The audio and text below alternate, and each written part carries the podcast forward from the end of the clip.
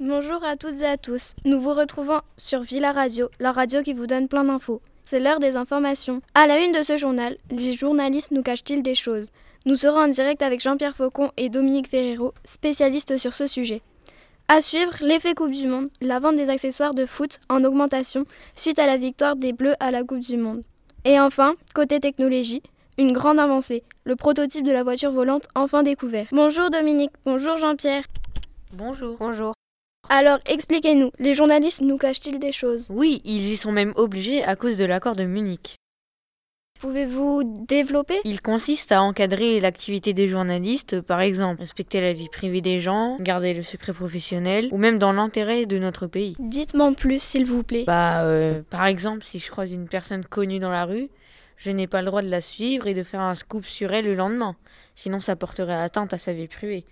Par contre, pour le secret professionnel, je n'ai pas le droit de révéler le nom, par exemple, euh, d'un employé qui a révélé les magouilles de son patron. Ah, intéressant. Et donc, Dominique, pouvez-vous me dire si on peut croire les sondages? Pas sûr, ils semblent se tromper régulièrement. Pouvez-vous nous en dire plus?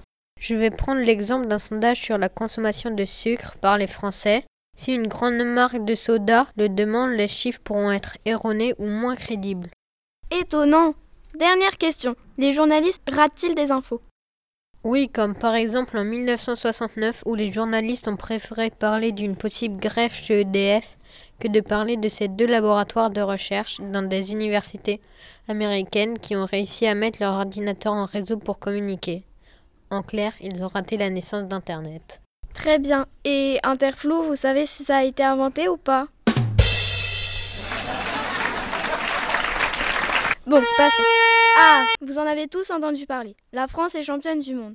Depuis, les magasins de la FFF ont connu une grande augmentation de leurs ventes de leurs accessoires. Pour plus de précision, écoutons l'interview de Pierre faite par Olivier Durand. Bonjour Pierre. Alors, comment vous vous vendez depuis juillet? Bonjour Olivier, nos affaires se portent très bien.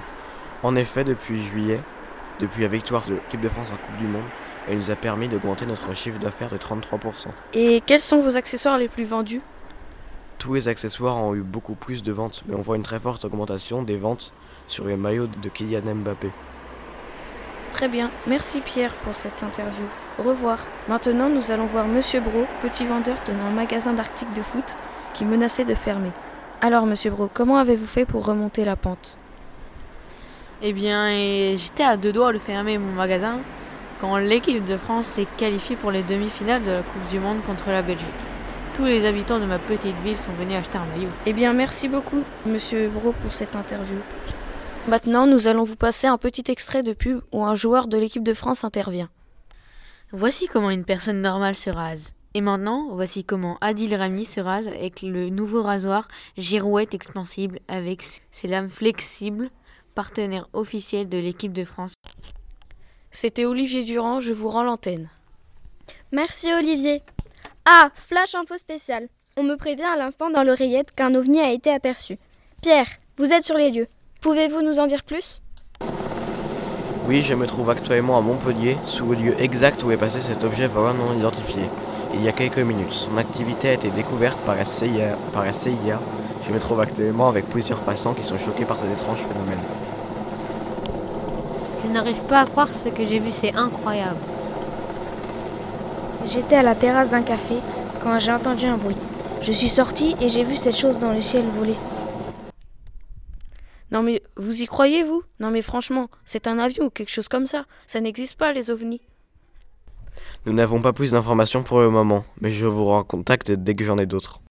Merci pour ces informations. Imaginez s'il voyage en assiette. Vous avez compris? Soucoupe, assiette. Bon, passons. Dernier titre. Le prototype de la voiture volante enfin dévoilé. La voiture volante. Tout le monde en parle et en rêve. Mais à partir de 2050, ce sera peut-être une réalité. Le prototype de la voiture volante a été créé au Mans il y a quelques mois.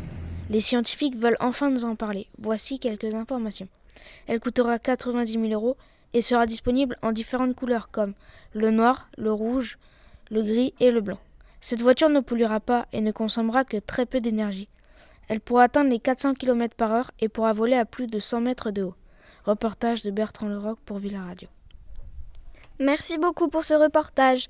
C'est la fin de ce journal. Merci à nos journalistes Dominique Ferrero, Jean-Pierre Faucon, Olivier Durand, Pierre, Hervé Bro, Bertrand Leroc et Pierre Castro.